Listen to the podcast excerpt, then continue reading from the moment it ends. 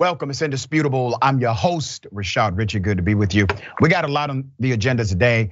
Attorney at law Adrienne Lawrence will be our contributor, breaking down news of the day, author and TYT contributor. Okay, top story of the day an armed passenger. He had a gun, made it through TSA. TSA knew he had a gun, and they still let the passenger get on the airplane. I kid you not. Let me take you to Atlanta, Georgia. Atlanta, Georgia has a new checkpoint at the South Terminal. Now, this is the busiest airport in the world. Hartsfield Jackson International Airport has a state of the art x ray machine. All right, they have multiple x ray machines, state of the art, current model. When a prohibited item is placed on the belt, there is an alert, or at least that's what the device says. The specifics, federal authorities in Washington would prefer not to go public about it, but that's how the operation works. The image of a handgun came up on Monday afternoon. It's clearly a handgun, all right? Under normal protocol, the assigned screener should have pulled the carry on bag brought by the male passenger who appeared to be about 25 to 30 years of age. That did not happen. And the Atlanta police, well, they were not even called. Okay, here's where we are right now. There's a gun. It's clear it's a gun. They got the image. They know it's a gun. They're supposed to pull it and say, hey, guy, you cannot have a gun at the airport. They don't even call the police. There's a reason they don't call the police. It's not connected to the original reporting of this story, but in my research, I've been able to put it together and I'm gonna show it to you in just a moment. So they don't call the police. The guy gets through security, he goes through the gate, he's gone in the wind. The traveler was allowed to take the bag. He went downstairs to go to his gate shortly thereafter. Screeners did an additional review. They looked at it again. They thought a mistake had been made and quickly tried to catch up to the passenger, but never found him. He's in the wind. They clearly see he got a gun. Nobody calls the police. They run after him. He's gone. He's on the airplane. Okay. Uh, let's put up a picture of the TSA administrator. His name is David P. Pekoske. Okay, this is a major issue, obviously, for the TSA. TSA Washington confirms that now there is, in fact, an open investigation into the incident. In a statement they wrote in part, there are unconfirmed reports of a missed firearm at the South TSA checkpoint at Hartsfield Jackson Atlanta International Airport. This followed a routine review of images from carry on bags. As a prudent security measure, TSA scanned the terminal for the passenger with the carry on bag in question.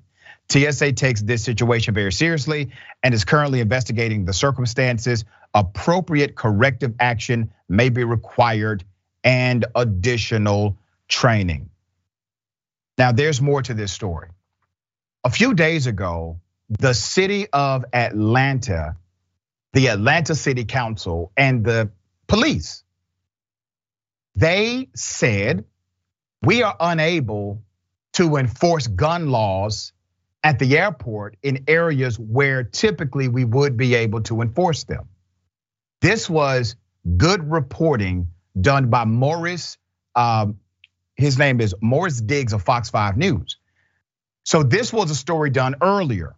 Atlanta police officials say that officers have been instructed not to detain passengers who have a firearm in carry on luggage and cannot make the passenger give up their weapon. Atlanta City Council officials and law enforcement members are discussing the gun carry policy, talking about the new Georgia law and its effects on passenger safety at Hartsfield Jackson International Airport. So the state of Georgia passes a new law. The new law is one of those constitutional carry laws. That new law basically says you don't need a permit, you don't need a license, you don't need a prerequisite. in order to carry a firearm. It also makes it illegal for law enforcement to ask you if you, in fact, are legally carrying a firearm. It makes that action illegal. So the city of Atlanta police, they're saying they are not able to enforce common sense gun restrictions at the airport. Now, initially, they were told the police cannot get involved if it's an open area of the airport. We're talking about before you go through security. Somehow, TSA or the TSA agents involved in this, they must have been under the impression that firearms are allowed beyond the security checkpoint. I don't understand this.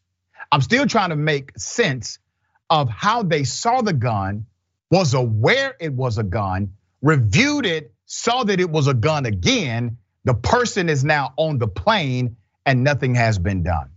All right. At least we have an attorney at law on the show today. Adrienne, what are your thoughts on this case and how in the hell did TSA get this so wrong? Well, I think TSI, TSA is in full CYA. Uh, mm. You know, the fact is that they were not doing their jobs, and it is posing a threat to citizens and individuals who are um, essentially trying to make it to their next destination. And the thing is, is we've seen so many issues and so many precautions being taken, particularly since 9/11, when it comes to air travel, and to allow this to be something uh, that they just let happen. They let people be able to have armed weapons uh, when they are on a plane, when they are going through the security. This is entirely problematic, especially because we know what is going to happen. We see what the problems are that go on in our society every day by having people have access to firearms. So it really just makes you wonder well, what's the point of all this if they're going to allow people to have loaded weapons boarding planes?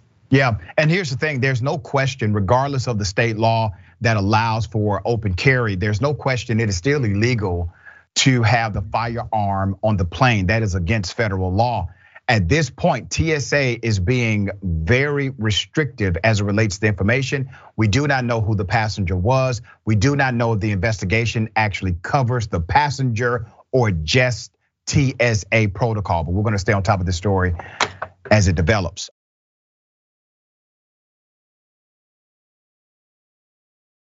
All right. Very sad situation, very sad story. Police kill a 13 year old child and they wait five days to even inform the mother. Let's put up a picture of the 13 year old they killed. He's dead. He should be alive.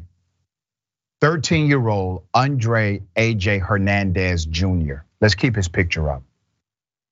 Police alleged that AJ intentionally slammed a stolen car into one of their police vehicles. An officer said he was in fear of his life, and so he decided to shoot into the car indiscriminately as it was attempting to flee. The car was literally trying to leave. He shoots into the vehicle. AJ was shot. After he was shot, AJ, the 13 year old child, stepped out of the vehicle to surrender. He was then taken to the hospital where he later died. Let's put up a picture of his mother.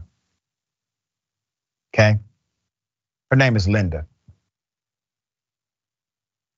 Linda first heard about her son's killing by piecing together articles about a local police shooting and a teenager. That's how she figured it out. Nobody informed her. And this is the second tragedy to befall the family because just two weeks earlier, Lisa had laid to rest her 16 year old daughter who was found shot to death in a stolen car near the family's home. Tragedy on top of tragedy. The police finally called on Tuesday evening after NBC News contacted them and she appeared on local news. That's when the police got in touch with her. Okay? Now, let me say this because I know there are some who will push back and say, well, the 13 year old was committing a criminal act and he should have simply not been in a stolen car. You have to remember something. We have due process in this country for a reason. This is a juvenile. As a juvenile delinquent myself, I was in stolen cars. I ran from the police. This 13 year old is dead just because you may deserve to see a judge does not mean it's time for you to see your maker. This 13 year old is dead. And according to the narrative, not only should he be alive, there was no reason for the officer to shoot and kill this child inside of the vehicle. Uh, there's more.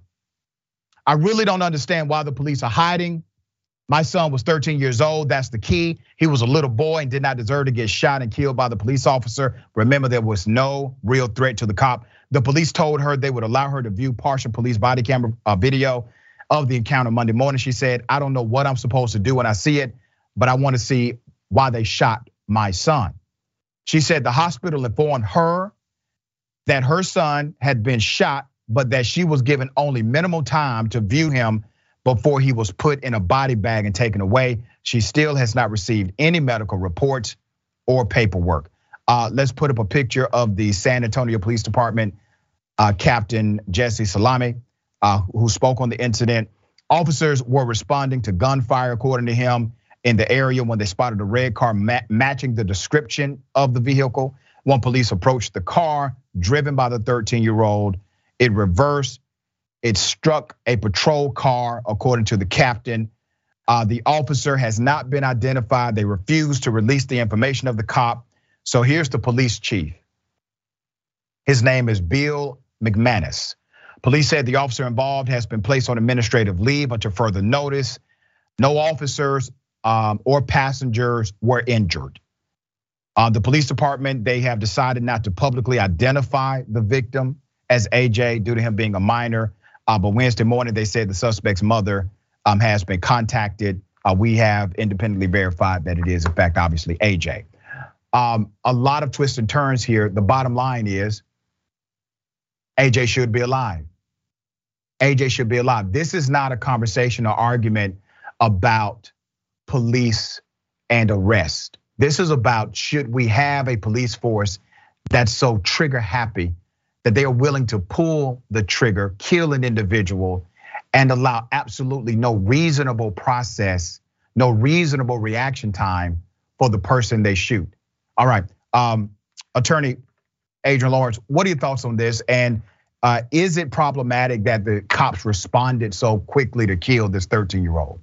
Well, I'd say first of all, my heart definitely goes out to that mother to lose your 16 year old daughter and now your 13 year old son. I can't imagine what she's going through. I can't imagine as well that the essentially the progress that our nation has made has been lackluster when it comes to policing because there was a time when we really elevated property offenses in a way, but we didn't elevate them such that we put them above human life. And that's essentially what was going on here when you have a stolen vehicle. It's merely a piece of property, and so it does not require deadly force. Also, there could have been anyone in that car. There could have been hostages, there could have been victims, there could have been uh, children. And as it turns out, there indeed was children in that car. So to just fire into a vehicle, it's extremely reckless. And this thought that, oh, I feared for my life, this is something that we continue to hear from law enforcement, and it's nothing but a lie, an absolute sham. And unfortunately, the courts are allowing it to continue to happen. And what we are seeing is public executions, and now, and even more so, of children. This needs to stop. Yeah, very well said.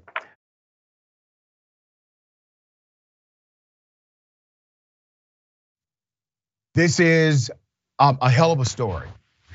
Damn, that graphic though. Okay. Geico ordered, has been ordered to pay $5.2 million to a woman uh, because she caught an STD inside of a car that was insured by Geico. I kid you not.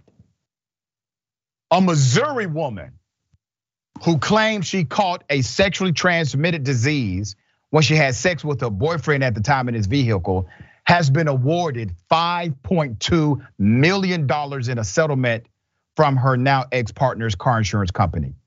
The state court of appeals on Tuesday affirmed the multi million dollar payout against Geico that had been entered through arbitration after the company claimed errors were made in Jackson County Circuit Court, the Kansas City Star reported. So let me give you some background to this. Uh, this was in 2021, February 2021.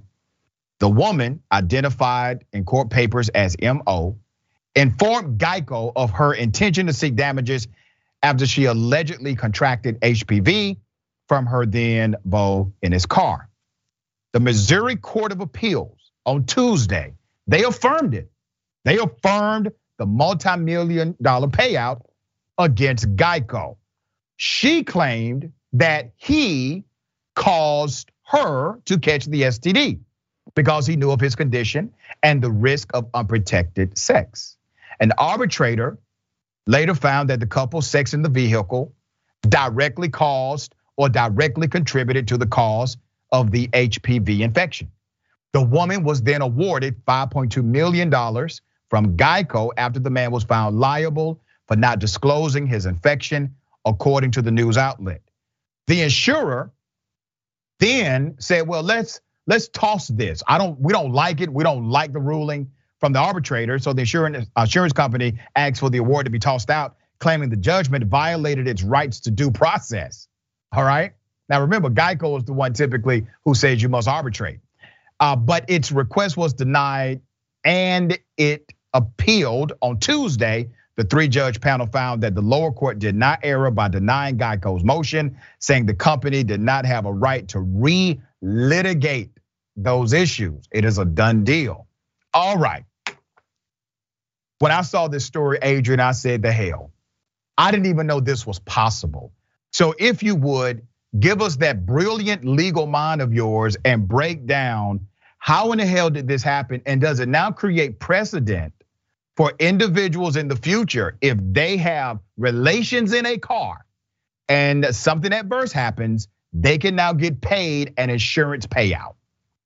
Okay, so I, I really, really like this case for several reasons. First of all, the lawyer who came up with the argument is just ingenious. Yes, generally, when there is some kind of tort that goes on, you sue everybody and see what sticks uh, to try to get your money. And the fact that they sued Geico, phenomenal. The thing is, as well, is as you noted, uh, forcing people to arbitrate is generally in the favor of the company, the larger right. entity, which is why they push for arbitration. So they Geico pushed for arbitration and they lost. I love that as well because maybe it'll make these large companies rethink those arbitration clauses because there are arbitrators out there who are not going to rule in their favor. Also, because unfortunately, people do assault other people. They know they have these STDs, yet they do not disclose them in advance. And as a result of that, they pass them on to others. That is an assault. So I love the fact that also she held this individual accountable for it. And this is gonna be a nice size payday for her. And it's also a way to hold these corporate America big companies accountable for pushing people into arbitration. And hopefully everybody wins at the end of the day. But I damn sure know she's about to be a legend at the bank. And so kudos to her. Let me say this. You know, when I saw this case, Adrienne, I'm thinking about torts one, torts two law class, right? And I'm saying, wait a minute, all of the elements actually fit. It, it includes damage, uh, it includes all of the dynamics associated with the cause and effect, the negligence involved. Like everything here is provable.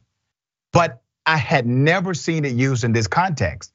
And just because we have never seen it used in a particular context does not mean it does not meet the elements of an adverse tort. So that's exactly what happened. Let me ask you a follow up. Why do you think this attorney tried this in the first place?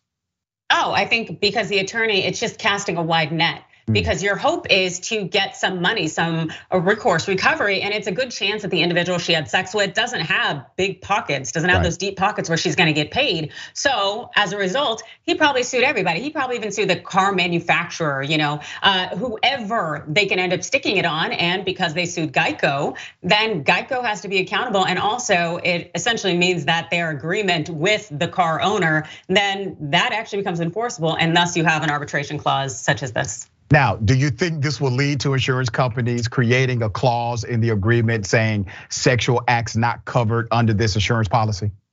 Uh, I, I, wouldn't be surprised if they try to navigate around it, but the reality is that insurance law, it's its own beast. Mm. And so if you do have someone committing an assault in their car with their car by way of their car. It's difficult for these insurance companies to work around that because if I were a litigant, I would push to hold the car company liable because that's what insurance is for. So yeah. let's go ahead and fight this. So hopefully the result of this will be less arbitration. Yeah, you're right. And here's the thing if you have an STD and you know it and you don't disclose it, that is assault, period. All right.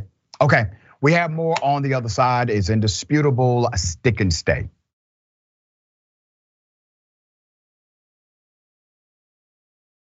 All right, welcome back. We got a lot of show left. Uh, let me remind everybody before I read these comments, we got a bunch of billboards all across the country.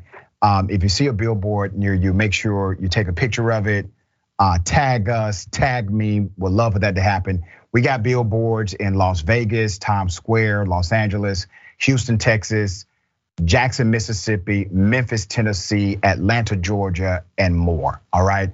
Uh, very thankful for the opportunity to continue to spread truth. Okay, a lot of great comments. TYT member Texton says, wow. From Tiny Uvalde, Texas to the TSA in Atlanta, law enforcement is completely incompetent and still not serving the purpose for which they were created. When do we start over? Travel Nurse Dragon says, what next? State Farm paying child support? Oh my God. Terrence, Terrence Cheeseborough Hi, Doc and Adrienne. I guess Madison Cawthorn finally got past TSA with his gun. I mean, he'd been trying it for a long time. I actually think Madison Cawthorn was successful a few times that we don't know about, to be honest with you.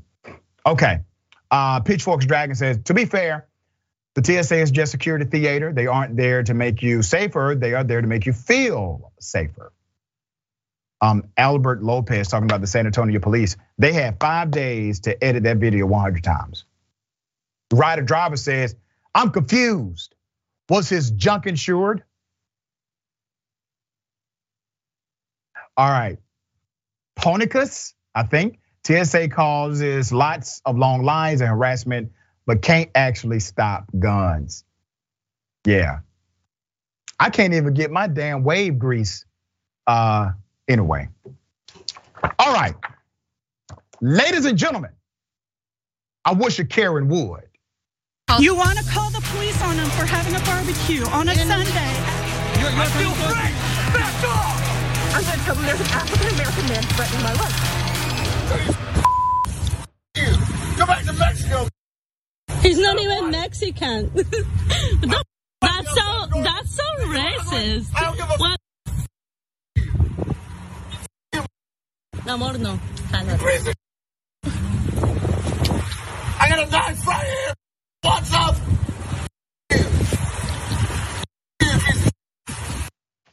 This male Karen was off the chain. Uh, his voice was quivering. I think he was crying while being racist against the young male there.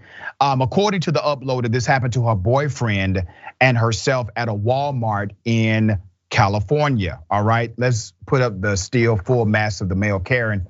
That's your male Karen. The TikToker is Lauren who said in the comments, and I quote, uh, just to be clear, we're not offended or mad because he called me or my boyfriend Mexicans. Everyone should be proud of wherever they're from. We're offended and mad because of the racism for no reason we were getting just for trying to help a woman who was scared in her car because he, the male Karen, was not letting her out. So you have two individuals being good Samaritans. They get involved because they see a dispute, um, a conflict where somebody is being bullied, and they decide to get involved. And this male Karen shows, well, he's not only a bully, he's also a racist. We provide a mirror for reflection and correction. All right, Adrian, thoughts on this? You know, it just it, it really sticks with me how people will automatically reach for racism uh, and slurs to throw at you the moment they're frustrated and upset about what you did. And it really shows the individual's character. And I'm glad that these individuals who are good Samaritans, that they didn't necessarily let them let it bother them. At the same time, you know, the fact that we have these encounters on a daily basis where people diminish us, they call them microaggressions, even though as far as I'm concerned, they're macroaggressions because they do end up eating at you and they end up uh, denying you of your humanity and self worth. And so, this man who decided that he would be a Karen today, I really hope that he is held accountable in the long run because we don't need people like this in our society. Very well said. Very well said.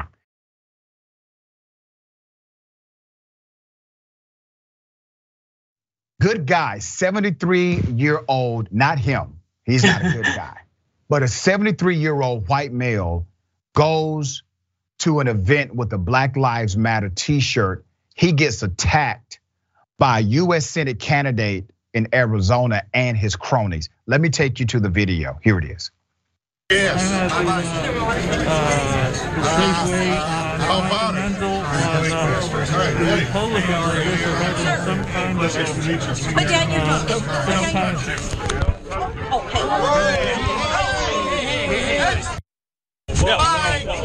Hey, hey, no. Hey, hey, get him out of here. Hey, hey. Hey,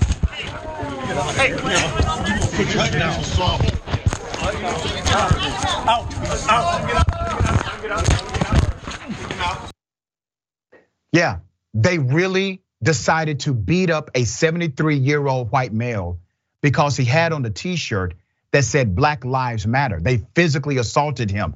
Women and men physically assaulted him. The US Senate candidate out of Arizona, his name is Blake Masters. This is how master supporters treated this white male with the Black Lives Matter t shirt after that. How everybody's lives don't matter? How come the unborn kids' lives don't matter? Yeah, go ahead and tape it. Put it on YouTube. Yeah, why don't you put it on yourself, you murdering damn bastard? Who said that? Who said you could stay? Who do you think you are? Move.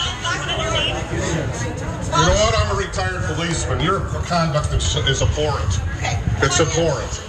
You're going to be arrested and charged with assault. Yeah. No business here. Yeah, you better call. Senator candidate or Senate candidate Blake Masters, all right, and his cronies reacted to the man who had on a Black Lives Matter shirt in a criminal way. Here's what the Senate hopeful said about black people. Like we do have a gun violence problem in this country, and it's gang violence, right? It's it's gangs, it's people in Chicago, St. Louis, uh, shooting each other. Um, very often, you know, black people, frankly, and the Democrats don't want to do anything about that. Look at San Francisco and LA; they've legalized crime, uh, property crime. You can't even get arrested if you go and smash someone's window and and take a purse or an iPhone. You know, they're they're light on crime. Uh, what they mean by gun control is disarming you and me. Yeah, so his rhetoric was full of lies. Um, no, you cannot legally destroy property. It is still against the law. There are variations of the protocol. Let's put up a picture of this Senate hopeful candidate.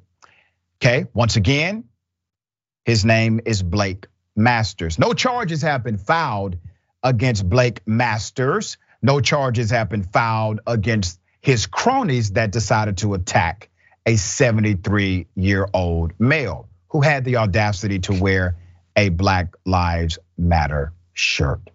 But race isn't the only thing that he's interested in. There's more. The Arizonan has also been an enthusiastic proponent of Trump's lies about the 2020 election, insist the gender pay gap is just a left wing narrative, and has not only denounced the Griswold versus Connecticut precedent, he's told voters that he'll only vote to confirm judges who agree with him. This is the Supreme Court case that states uh, cannot ban contraception of married couples. Um, yeah, he's um far right extremist, right? He's real out there. However, he has mainstream Republican support. He has mainstream allies, and he's getting mainstream money. Once again, highlighting the reality that the extreme version of the Republican Party is really just the Republican Party. We can't continue to contextualize them as some fringe group. They are the group. They are running the show. They have taken over the facility. They are now in charge. They have the keys. Once again, proving that if you are white, if you are male, and if you do not support black people, the law does not apply to you. If you are white and you are male and support black people, um, Yeah. See how that works? A white male had no privilege in a group of all white people because the white male supports black people. You see, in the 60s, they called them N word lovers. And the KKK would say, we treat inward lovers the same way we treat inwards. Same ideology applicable here. That's what you see happening in front of you in a modernized context. Adrienne, thoughts? You know, when I see this uh, US Senate candidate, all I'm really seeing is a man who gets excited and runs when they have a white sheet sale at Kohl's. The fact mm. is that this individual is one who is pushing this white supremacist rhetoric, uh, also the uh, anti-woman misogynist rhetoric, because of course racism and sexism are right or dies, and yep. everything that will be the downfall of this nation without a doubt. And I really do commend the elderly, the older man who walked in that space wearing a BLM shirt. That is that, not even that allyship game, that's that co conspirator game. and I wanna see more of that, and more people should be doing that. And the fact that he was attacked, what that's really saying is you will be treated like N words when you support black people. And so when we have more people who are co-conspirators who will stand up and are actually willing to wear what they say are their beliefs and their truths, they're willing to wear those on their sleeves and bear those things, especially in these exclusively white spaces where white supremacy is upheld. That's when we'll actually start to see meaningful change. Until then, we are going to see a number of people running to Kohl's when there's a white sheet sale. That's right. Uh, and once again, as you said, big ups to this man who stood up, who made people feel uncomfortable with truth. The truth is, Black Lives Matter. That's the truth. These folks are uncomfortable with that because they rather hold and accept the lie. All right, we got more on the other side. It's indisputable. Stick and stay.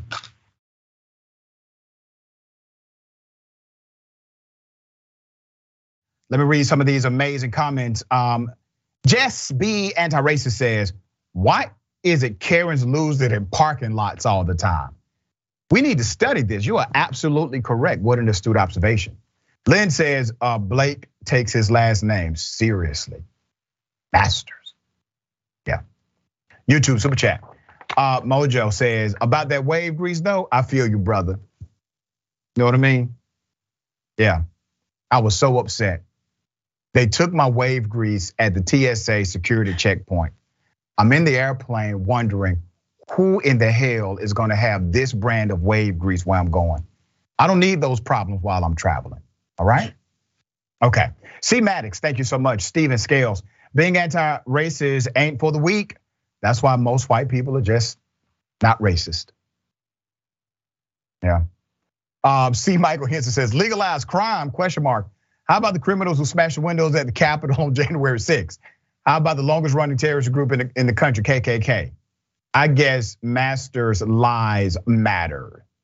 Yeah. Mm. Um, Frank Scanlon, thank you for joining. Remember, you can join right now on the YouTube page. You can join, membership available. Let's get that going, okay? Make sure you join. We'd love to engage with you directly. Look at the production team quick on something they didn't know we were gonna do.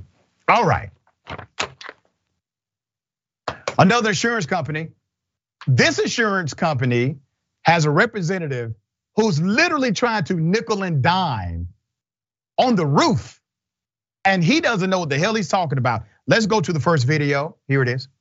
I'm not a roofing expert. I don't know how to do any roofing. That's your guys' job. But I'm looking at that. What you're doing is simulating damage to the shingle. Me? Whenever you pull the shingle back, that it needs that's creating damage. That point? No, I'm not saying right, but when you pull this one up. Yeah, you have to pull this one up to see which three it is. Okay, I'm saying, but you don't need to crease it. When did I crease it? when you pull up the, the side of the. Left, Where's it creased? Where's it creased? It's not creased now, and that's what I'm saying. They're oh, let's go to a different one then. Did you think this is repairable? Yes. You got that bit on video? Yeah. According to the report, this is a State Farm representative. There's more video. Here it is. Show us how to do it. I'm not a roofing expert. I don't do any. No, but you're making a coverage decision, so you are an expert. No, I'm an expert on the policy. And what the policy pays for is accidental direct physical loss of the roof to the damage. So, so, so this shingle we agree is wind damage, right? Correct. All right. So what's the proper way to repair it? To get To the what? nail out, Okay. To get the nail out. To get the nail out where? You, you have to use a little finesse. You can't Okay. tear back the shingles. What? and that's can what you was. can that's you direct was- can you direct me? No, we. What do you mean? We're not going to tell you how to do repairs. That's your job. What? We are here to Yeah, you are telling me how to do repairs because of the email. No, I'm saying that what you were doing was bending a shingle. I have to see where the nail's at, correct? Yes, no, I'm not saying that you don't have to, but you don't have to bend the shingle. Did, where did I bend the sh- Oh, I have more video. I damn near classified this cat as a Karen. He said, and I quote, I'm not a roofing expert. End of conversation. Get your ass off the roof. Why are you up here? You are you just said you are not a roofing expert. And then he says, We're not going to tell you how to do repairs. Another exact quote. While he's in the middle of telling him how to do repairs. And then he damages the roof. But he can't show me how to do it. You should be willing and able to go down. Oh, this is going straight to an attorney, so it doesn't matter. I'm So- saying you don't need to bend the shingle. Okay, well, it can be show- lifted. Okay, okay, can be lifted where? Show me. Now, now, so what? What do I need to do? How, so this is sealed. Like up here. So I didn't do that right there. You're the corner up. You just bent that one back just as far, if not further than Yeah, him. you bent that one back far, and I bent that one back, sir. And that's what when you bent this one back, you created That's what I'm damage yourself. repairable. It's repairable. Yes. You did that. You didn't do that. No. Here, I mean, if you're going aggressive like that, it will. Aggressive. Yeah. Sir, are you? What do you mean? What do you mean you have you get the nail out? How are you talking? What do you mean? That's how you have to get the nail out. No, I'm just saying I'm not there has to lifting be the a willingness there to actually complete the repair, and I don't see that. Did that. You didn't do that. No. He didn't do that. Wow. You can do that on your own accord. No, no, no, no, no. We're doing. I've seen what I need to see. You damaged the shingle, so we're gonna send that in. Okay. If This is the silliest insurance adjuster guy I have ever seen. Okay, um, Adrienne, is this how insurance companies are supposed to nickel and dime us policyholders who pay a monthly fee in order to have the opportunity to fix things that are broken? Is this uh, the good service we're paying for. A guy literally being a taskmaster to the person fixing the damn roof.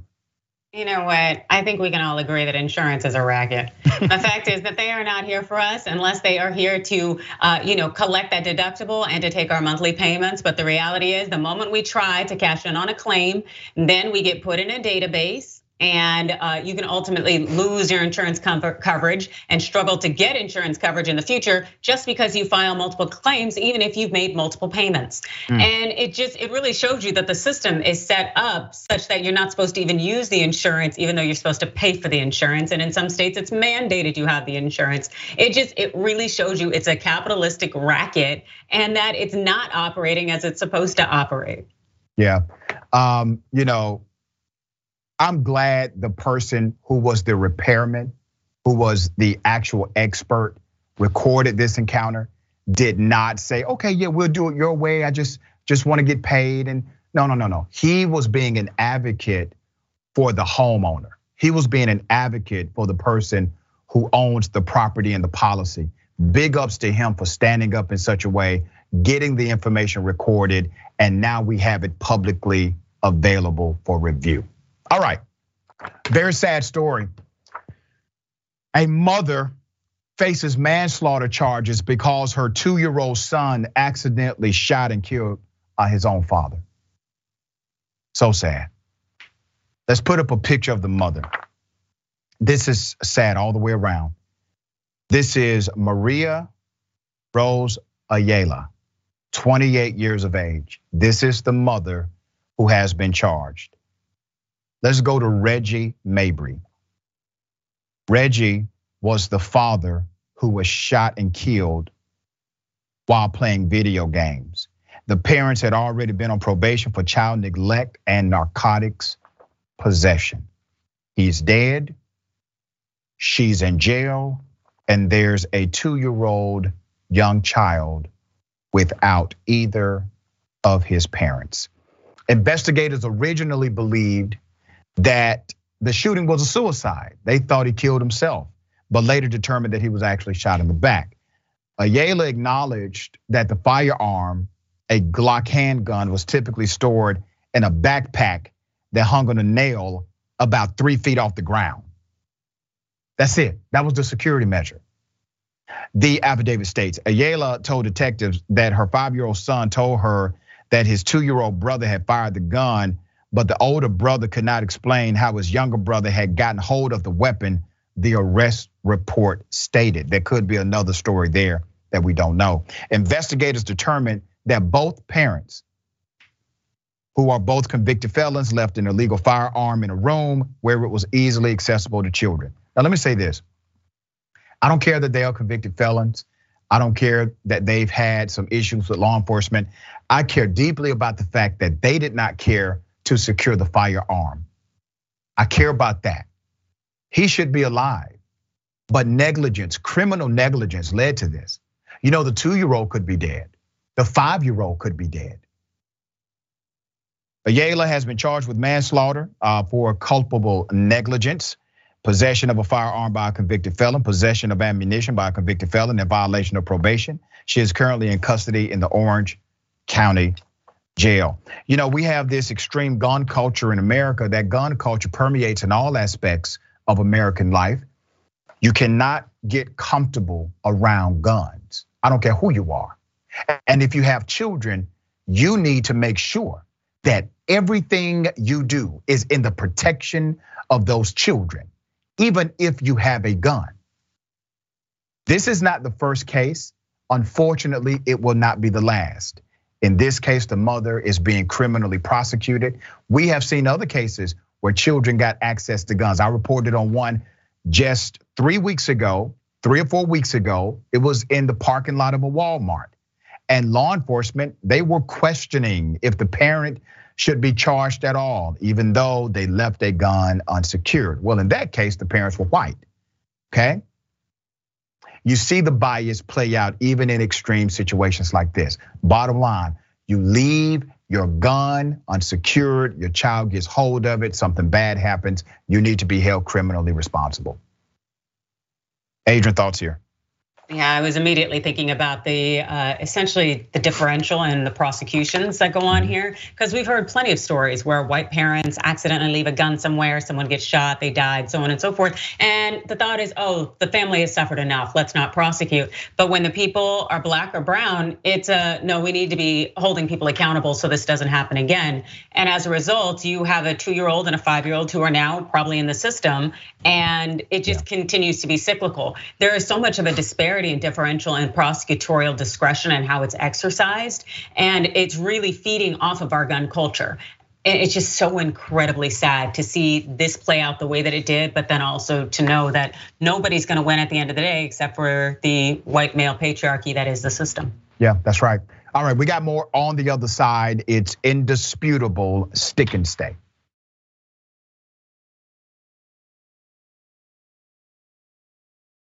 Let's do it okay?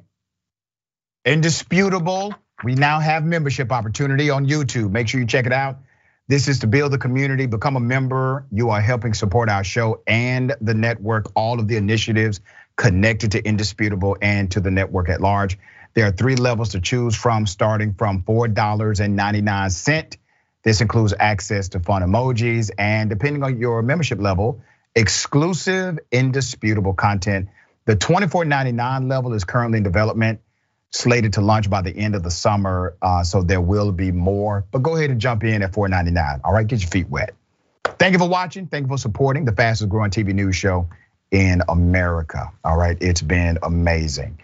And we will have more amazing times in the future. We got the billboard, billboard, big deal. Uh, make sure you check it out. Also, the watch list. Add the watch list to your watch list. Let's make it happen. The big homie Jared Jackson Live weekdays, 12 p.m. Eastern Time, 9 a.m. Pacific Time. Watch live daily and follow at facebook.com forward slash watchlist TYT. Watch live daily and subscribe at youtube.com forward slash watchlist TYT. Don't forget about reactions with Rayyvana. All right, Thursdays, 4 p.m. Eastern Time, 1 p.m. Pacific Time, right after Indisputable. That's a Twitch exclusive. Twitch.tv forward slash TYT. All right, Lynn says the State Farm rep is simply trying to be like a good neighbor, right? uh, William, didn't Rittenhouse prove kids could run around with guns and shoot anybody? Parents have no fault. Question mark. YouTube super chat, Bernard the Kiwi Dragon. When I tuned into Indisputable today, I did not think I would get treated to Fiddler on the Roof. Well, you did. All kind of surprises here, right? Um, E Mega, we can't assure this roof. I just damaged it. What a loser. Chi Chi Massey, uh, welcome to Double Doser. All right.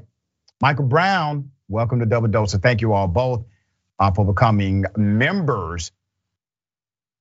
Sabania, um, I watched an entire season of this old house. I am now an expert. That's how that works. Uh, glitteriest Lady Dread, Jake, question mark, go on a lunch break, please. Yeah, that was actually mayhem. That's what that was. Okay. Michigan parents charged in son's murder. This is horrific. This is violent. This is extreme. This is heartbreaking. An eight year old St. Joseph's child has now died because of caregiver neglect. It has been ruled a homicide. Put up their pictures for mass. Such a damn shame. So sad. An eight year old child. The parents of the child, Brian and Mia Morrow, have been charged for murder of their own son. His mother told police her severely autistic son was having breathing problems and would not eat or drink, but never took him to the hospital. Okay. The parents instead waited until the next day to tell anyone about their son's death. It was the grandmother who ended up calling 911. When police arrived at the house in the 700 block of Columbia Avenue, they found the eight year old dead on the couch. Records show the child weighed only 31 pounds at the time of his death. During the police questioning, the mother says uh, she says she was investigated by CPS several times for what she describes as unfounded reasons. Okay. The parents stopped taking their son to the Logan Autism Learning Center because she was, and I quote, sick of them calling CPS on them, Child Protection Services. Court records show employees at the Logan Center were concerned with how many times the boy threw up in a day. Let, me pause right here.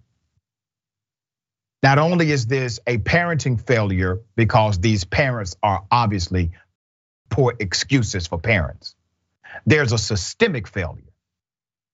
Now, the people at the center, they called child protection um, services multiple times. They said, There's a problem. We need you to investigate the problem.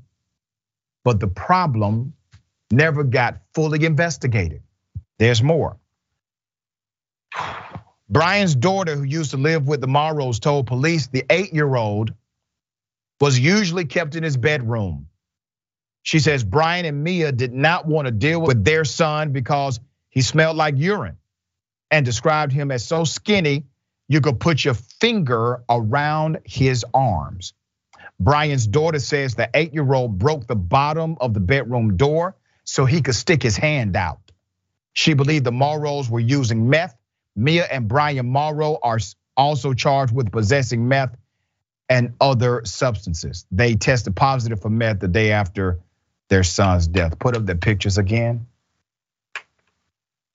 Those two people who were designed by nature to love their eight year old became his worst enemy on this planet. They killed him. Okay.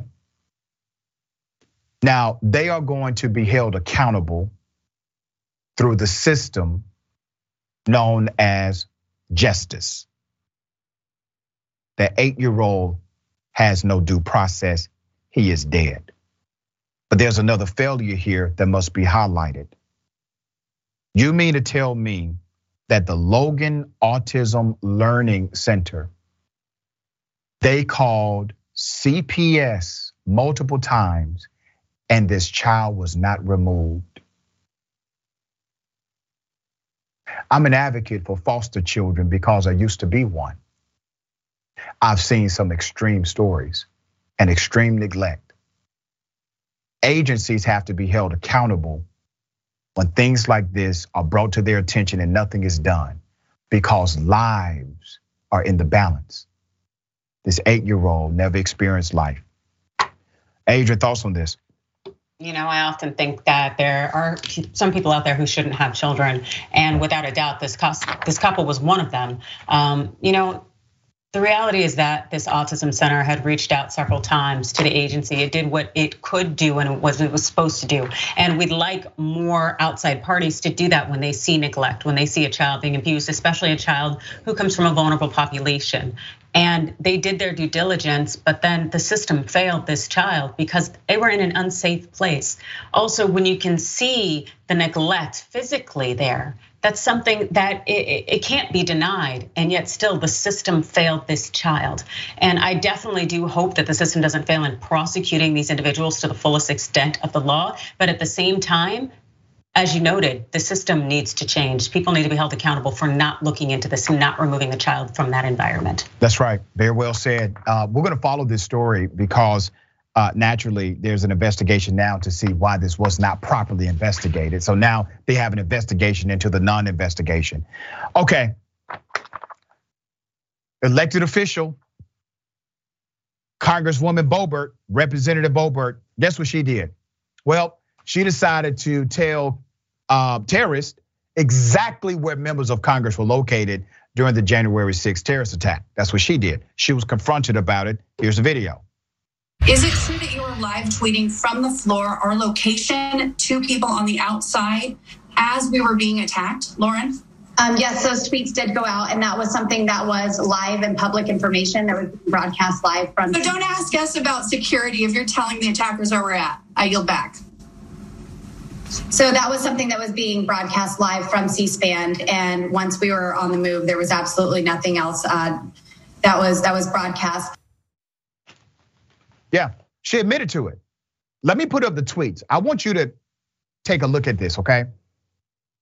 This is what the elected official, the United States Congresswoman, Lauren Boebert tweeted while they were under attack from terrorists. One tweet says, um, we are locked in the House chambers, letting them know exactly where they are. Another one says, the speaker has been removed from the chambers. Why was the speaker removed from the chambers?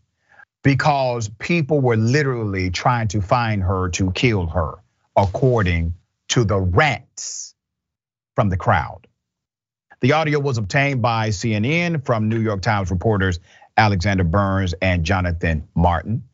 Um, Boebert has long faced allegations over these two tweets over how they compromised safety, how they compromised her own colleagues in both parties. Furthermore, she was accused of endangering the life of House Speaker Nancy Pelosi uh, for the second post.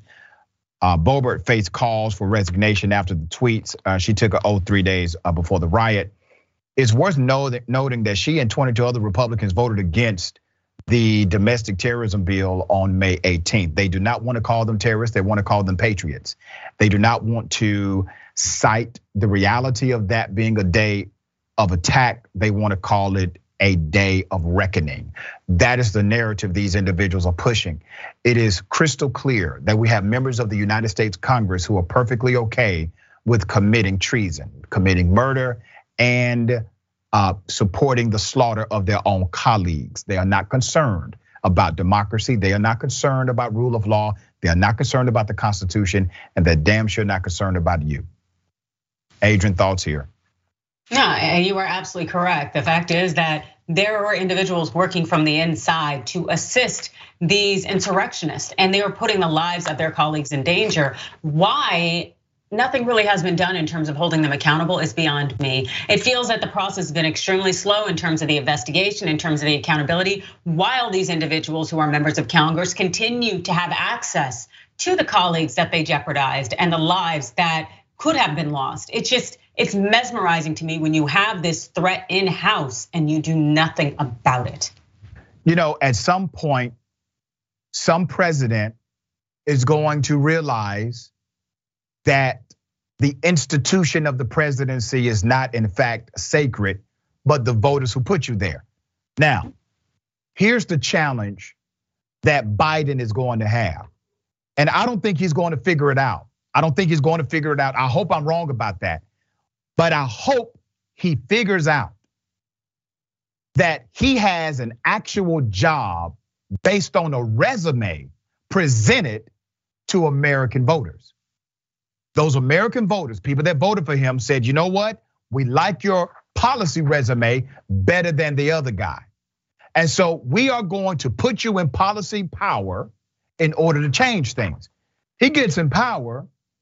He's saying he's powerless. He's unable to really move the needle. He needs more power. He needs you to give him a bigger Congress. He needs you to give him more help. It's not coming, Joe. President Biden, more help is not coming. As a matter of fact, after the midterm elections, you will likely have much less help. So until you realize that it's time for you to disregard the norms of the institutional dynamics connected with the presidency and engage in a full advocacy for what's right in this nation. You will see everything you have worked for for decades in this country, sir, be unraveled in minutes. We elected you not because we believed you were some radical change maker, nor were we really excited about you as president. We elected you because we knew the other guy was much worse. But you told us you would deliver. You have not. At least use your Department of Justice to hold criminals accountable, regardless of what political position or political power they may hold.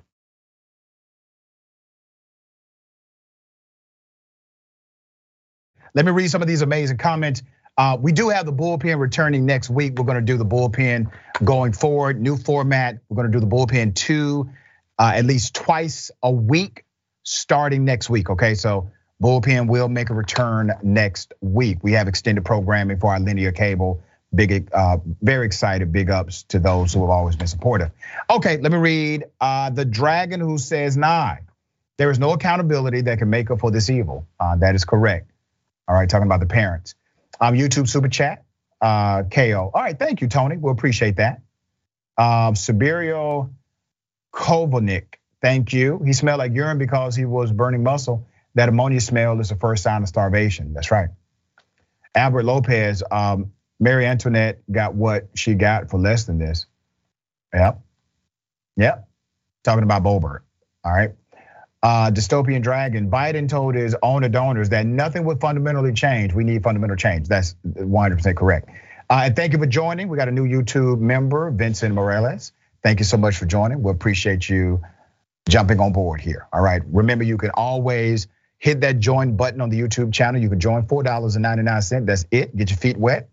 Um, we will have other levels later, but we have the $4.99 option right now. Okay. Okay. I thank you in advance so-called Christians who are really just fascist decided to uh, physically assault, uh, physically attack members of the LGBTQ community. Here's some of that video. Leave the kids alone. Leave the kids alone.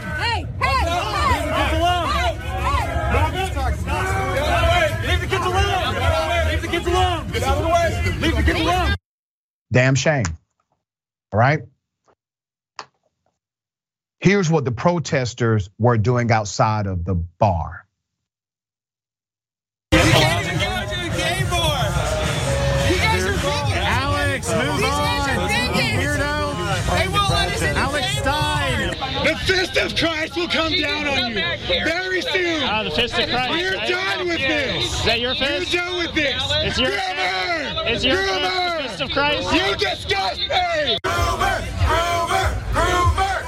You guys are disgusting. Repent.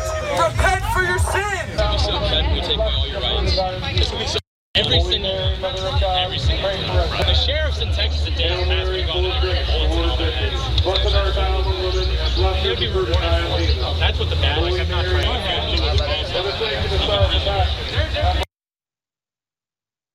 I'm so sick and damn tired of people like that using Christianity to divide, to justify physical violence to other individuals.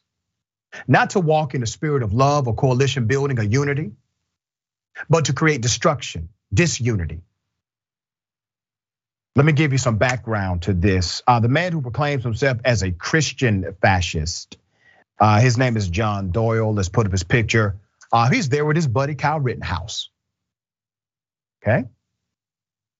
Jason Whitlock would comment on the event, put up his tweet. He said, This is satanic. This is satanic? No, it was actually a family event.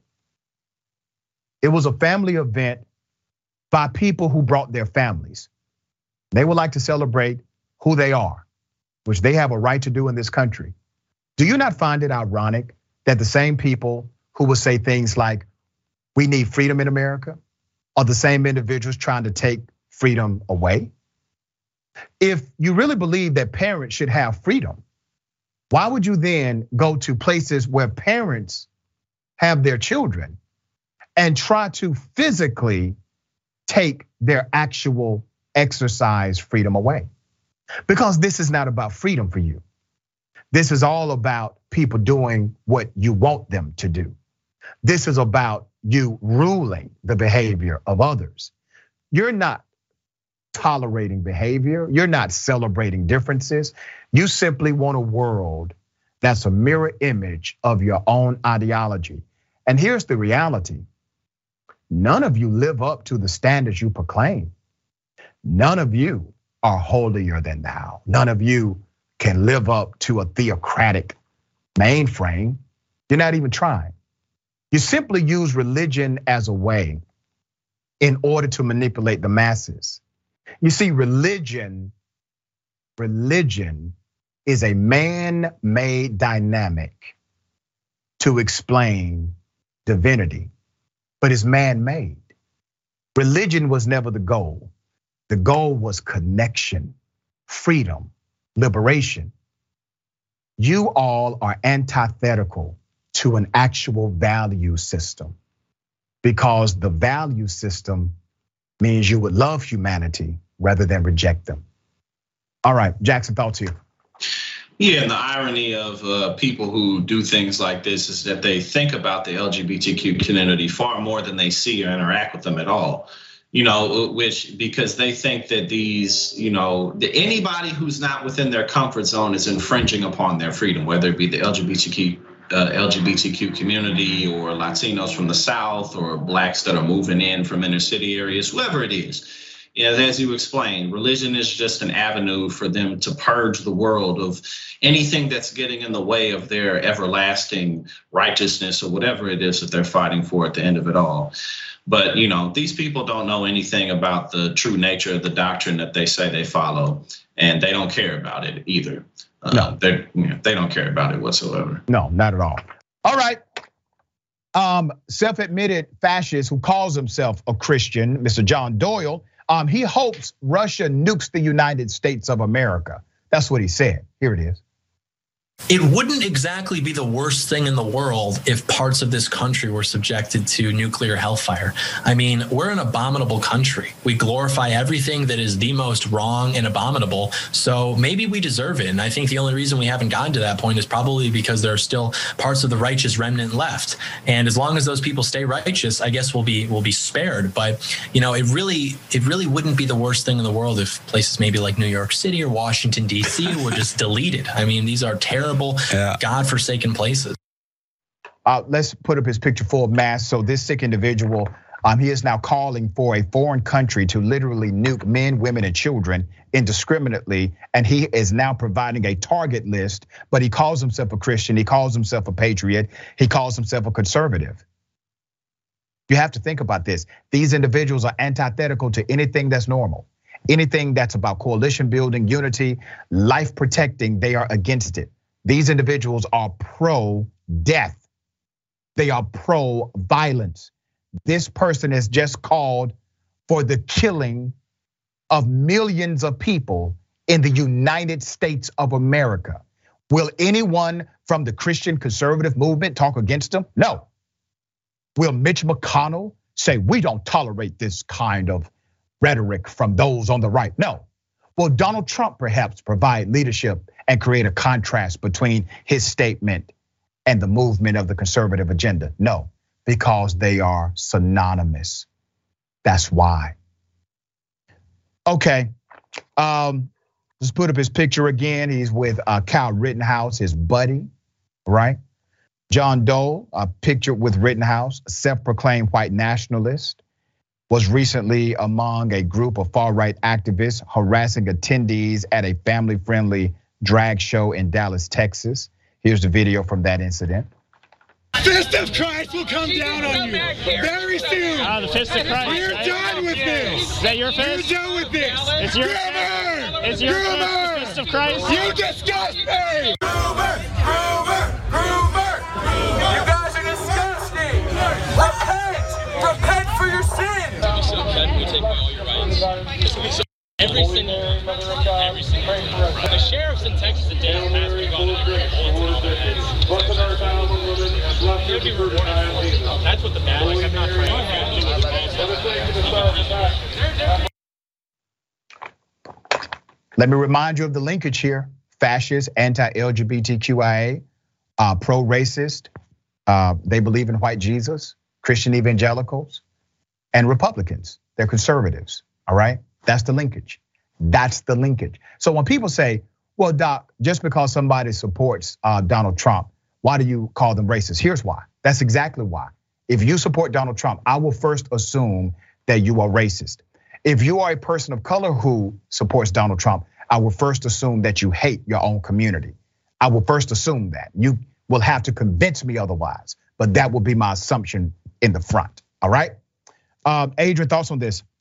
You know, anytime these white supremacists come out and declare themselves white nationalists or all these things, I'm just like, all I hear is that you're insecure and that you're gonna use race and probably gender to try to differentiate us as opposed to actually just maybe living your life. And just this insecurity is just so, God, it, it really is something that's so dominating and something that is extremely harmful for our society.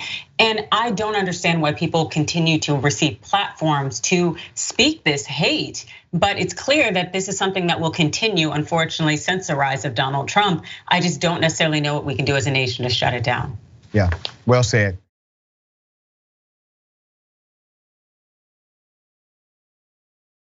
A very disturbing United States Supreme Court decision that everybody needs to pay attention to. The Supreme Court has said it is illegal for a citizen to sue, to bring lawsuit against Border Patrol agents. I kid you not. I kid you not. Put up the picture of a person who was actually a victim. He's a complicated character. Keep his picture up. Yesterday, the Supreme Court ruled that US citizens cannot bring lawsuits against Border Patrol officers violating the Constitution. This case dates back to 2014 when Robert Boule, the man you're looking at right there, attempted to sue an ICE agent that assaulted him. Okay. He's owner of Smugglers Inn. He was convicted of cross border smuggling. Now, remember, I told you this guy has a complicated past. So let me give you some background. He previously worked as an informant for ICE. Mr. Boule said he had served as a confidential informant for the federal government, helping agents find and apprehend people crossing the border illegally. That's a complexity to his background. Despite working with the federal government, I suspected that he was aiding unauthorized immigration or immigrants from Canada to Washington. Okay. So in 2014, this individual informed petitioner Eric Egbert, a US Border Patrol uh, agent, that a Turkish national arriving in Seattle by way of New York had scheduled transportation to Smugglers Inn. When Agent Egbert observed one of the vehicles returning to the inn, he suspected that the Turkish national was a passenger and followed the vehicle to the inn. So the agent, here's what's important the agent did not possess a warrant. There was no warrant to enter Mr. Boule's property, okay?